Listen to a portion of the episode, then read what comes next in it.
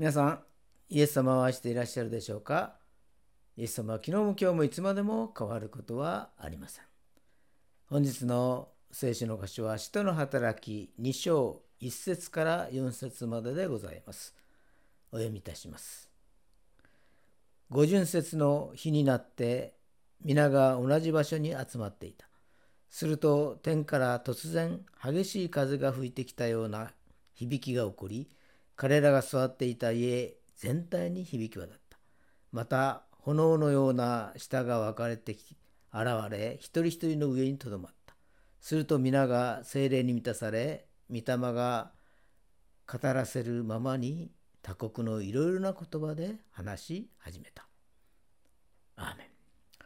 それではお祈りをいたします。愛する天のお父様、皆をあがめ感謝いたします。イエス様は私たちを救うために人となって降りてこられました。そして人間の苦しみ、痛み、悩みを共に体験し、私たちの身代わりとなって十字架におかからになりました。その流されし父を打たれし傷によって私たちは癒されました。死んで墓に葬られ3日目によみがえりました。聖霊を受けなさいと語り、再び来られることを約束して天に昇られたのです。今日はイースターから50日目のペンテコステ、聖霊降臨日でございます。イエス様の語ったように聖霊が降臨し、聖霊を受けた人たちには力が与えられ、全世界に出ていったことを覚え感謝します。私たちにはそれぞれの賜物が与えられ、それぞれに使命が与えられていますので、それぞれに応じた賜物を使って使命を全うできますようにどうぞ聖霊様をお助け願います。この世にあってはいろいろな戦いがありますけれども全てにおいて勝利できますように聖霊様お導き願います。今日のペンテコステ礼拝を感謝し主イエス・キリストの名前によってお祈りをいたします。アーメン今日は聖霊を受けなさいと題してご一緒に恵みを分かち合いましょう。まあ、今日はペンテコステ礼拝、まあ、聖霊降臨日であります。イースターから50日目ということになります。イエス様が約束された通り、主が試験を持って聖霊を送ってくださる。その日を待ち望んでいるわけであります。神様がそのために選ばれた日、それがペンテコステの日曜日だったんです。これはユダヤ人にとって非常に重要なお祭りであるということを最初に知っておいていただかなければなりません。旧約聖書のレビ記の23章を見ますと、イスラエルの7つの礼祭というものが順番に出てくるんですけれども、その7つあるお祭りの中で最も有名なもの、それはもちろん最初に出てくる杉越のお祭りであります。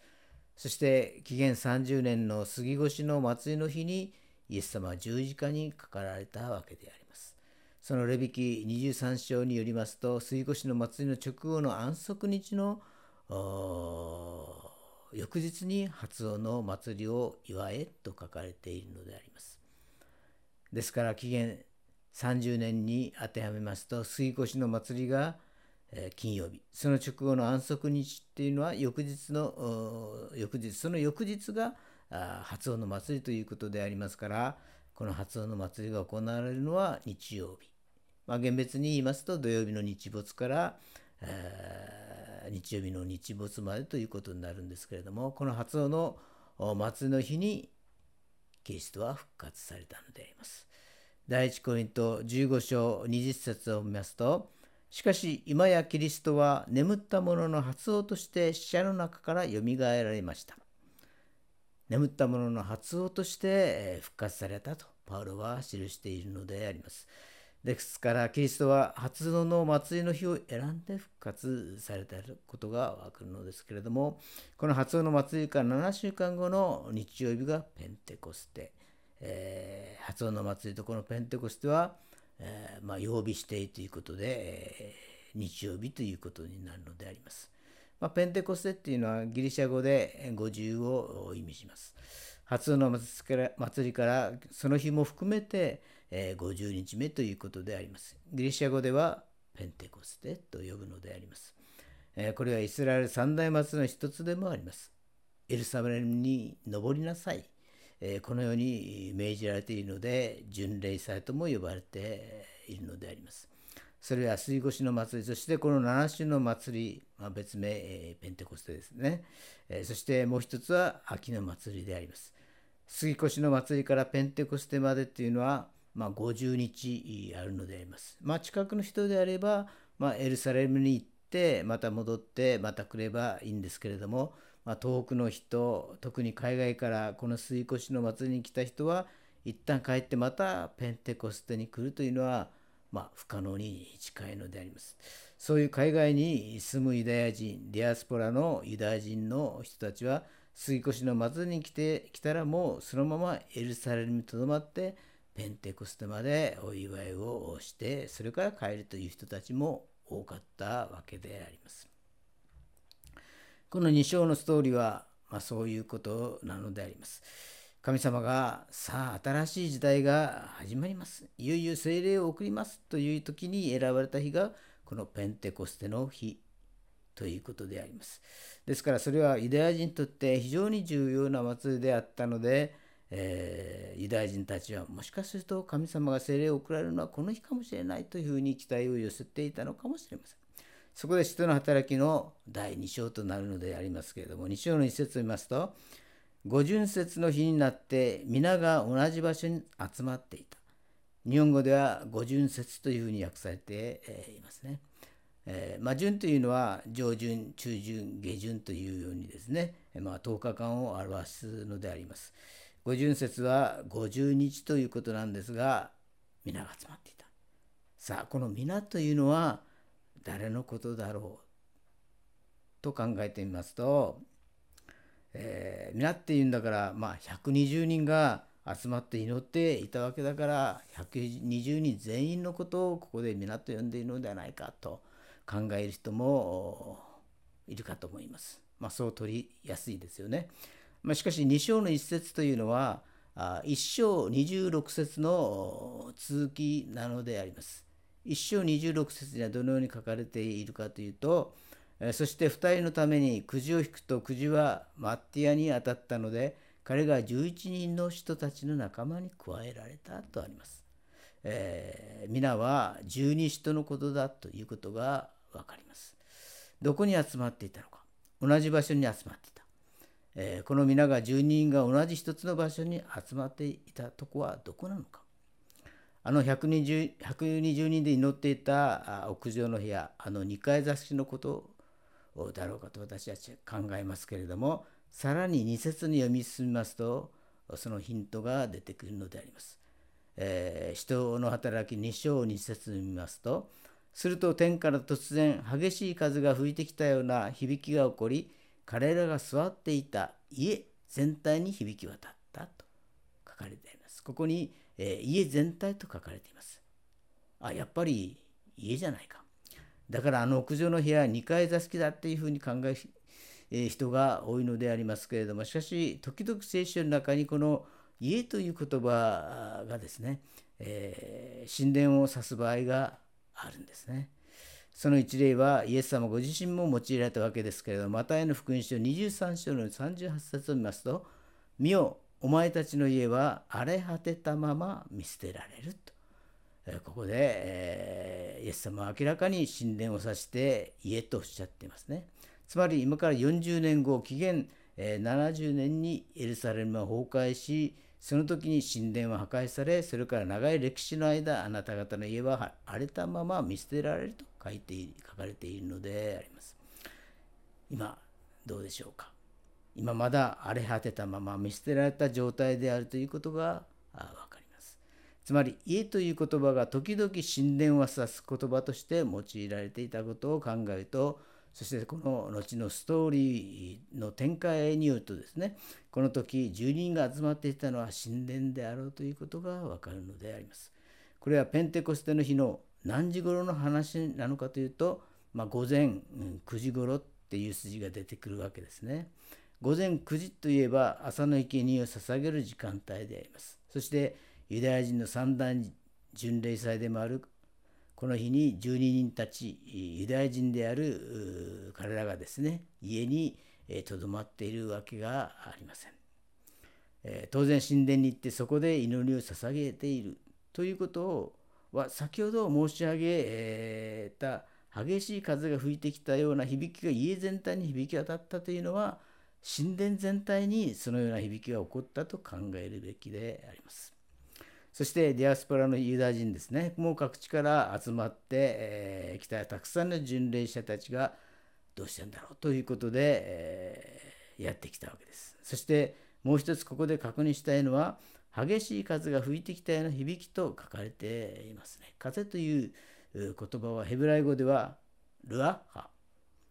というんですけれども、これは風とも訳せるし、霊とも訳せるし、息とも訳せる言葉であります。ヨハネの福音書3章の8節を見ますと風は思いのままに吹きます。その音を聞いてもそれがどこから来てどこへ行くのか分かりません。御霊によって生まれたものも皆それと同じです。えー、風は見えないけれども木が揺れているのを見るとあ風が吹いているんだ。激しく揺れているのを見ると大きく風が吹いているということが分かると同じように、まあ、精霊も目には見えません。見えないけれども精霊が過ぎ去った後に人が悔い改める人がイエス・キリストを信じるそのような姿を見ると今確かに精霊がここを訪れたんだということが分かるということであります。ですからイエス様はここで風という言葉を精霊を指す言葉として用いているわけであります。このルアッハという言葉、息という意味もありますここで激しい風のごとくその響きが起こり精霊が下られることによってあの体内の教会と言われていた集まがついに生きたキリストの体だったということであります。まあ、体内の教会という方は、まあ、お母さんのお腹にあるというその体内でありますけれども、え体内の教会と言われていた集まりが、まあ、ついに生きたキリストの体となったということでペンテコステの日曜日は教会の誕生日ということが言えるのであります。えー、使徒行伝2章の3節を見ますとまた炎のような舌が分かれて現れ一人一人の上にとどまったとあります。ここで、精霊の描写を3つで表現しています。1つ目は激しい風のごとくその響きそして2つ目は炎、まあ、神の栄光ですよね。そしてそれは分かれたる分かれた下のように人一人の上にとどまった。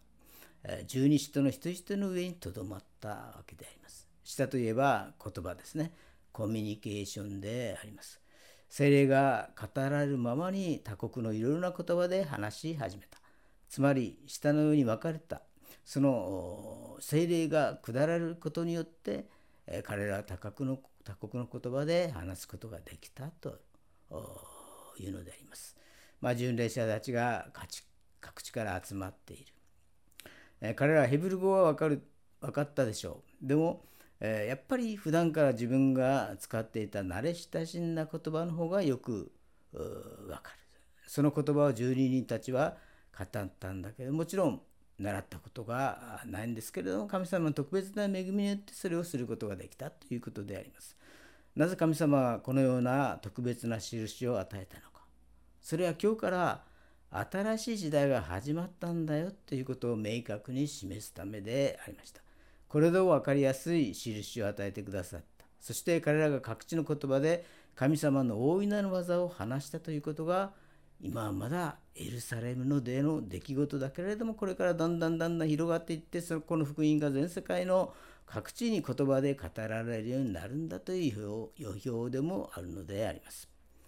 第一コリント12章の13節を見ますと私たちは皆ユダヤ人もギリシャ人も奴隷も自由人も一つの御霊によってバプテスマを受けて一つの体となりました。そして皆一つの御霊を飲んだの。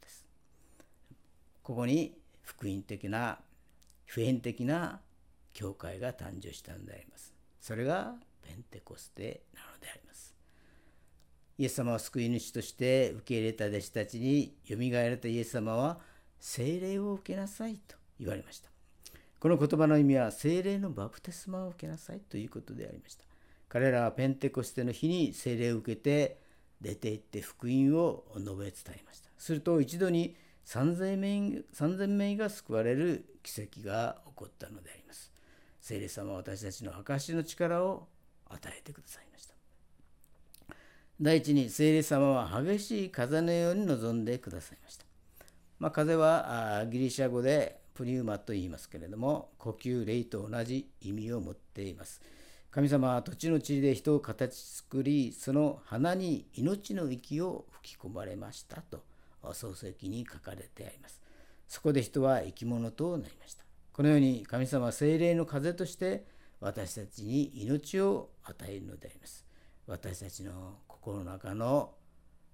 財石感罪悪感病悲しみ絶望感そういったものはイエス・キリストの十字架の恵みを伝える聖霊様の風によって許し癒し永遠の命で心が満たされます。聖霊様が望んでくださると許しや癒しが広がり教会は活発に伝道するようになっていくのであります。聖霊様は証の力を私たちに与えるからであります。私たちに与えた使命も聖霊を受けて進んでいくとできるようになるということであります。第2に聖霊様は炎のように下ってこられました。聖書を見ると神様はよく火の中で臨在を死の臨在をですね表されました。モーセは芝の中で炎が燃えている不思議な光景を見ました。芝の中からモーセモーセと神様の声がしました。そして燃えている場所は聖なる地である。だから足の靴を脱げと言われました。希望夢気力すべて失って無名の羊飼いをしていたまるで芝のような80歳のモーセに神様は芝の中で炎として臨在され彼を呼ばれました。死の声を死の声に従ってモーセは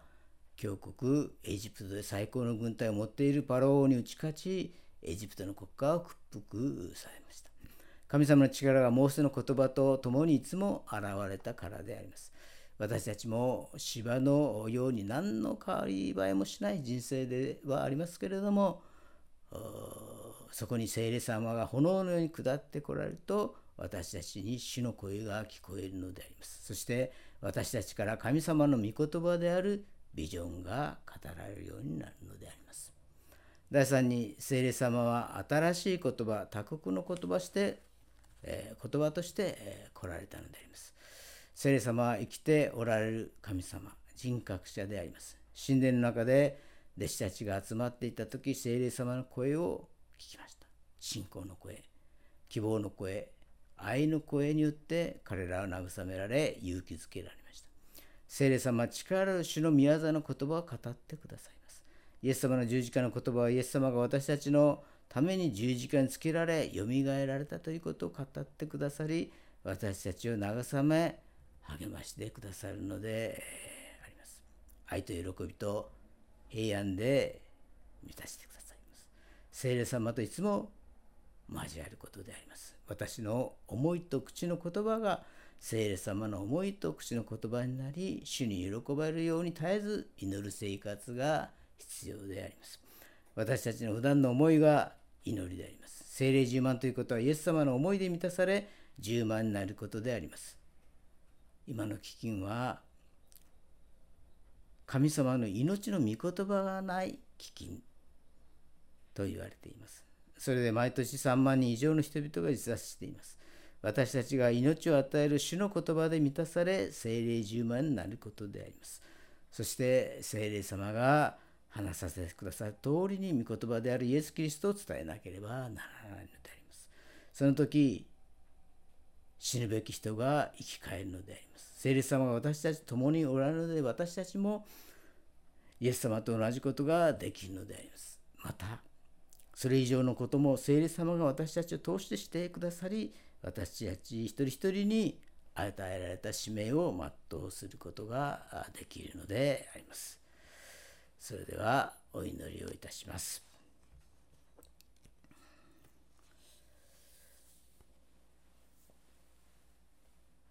愛する天皇父様皆をあがめ感謝します。イエス様は聖霊を受けなさいと語られました。聖霊様は目には見えませんけれども、ある時は激しい風のように望んでくださり、またある時は炎のように下ってこられ、そして新しい言葉、他国の言葉として現れますから感謝します。精霊が望む時力を置きます。エルサレム、ユダヤとサマリアの全土、さらに地の果てまで私の証人になります。と聖書に書かれてありますから、ありがとうございます。精霊を受け力を与えられ、私たちに与えられた使命を全うできますように、お一人お一人をどうぞ導いてください。今日の礼拝を感謝し、主イエス・キリストのお名前によってお祈りをいたします。アーメン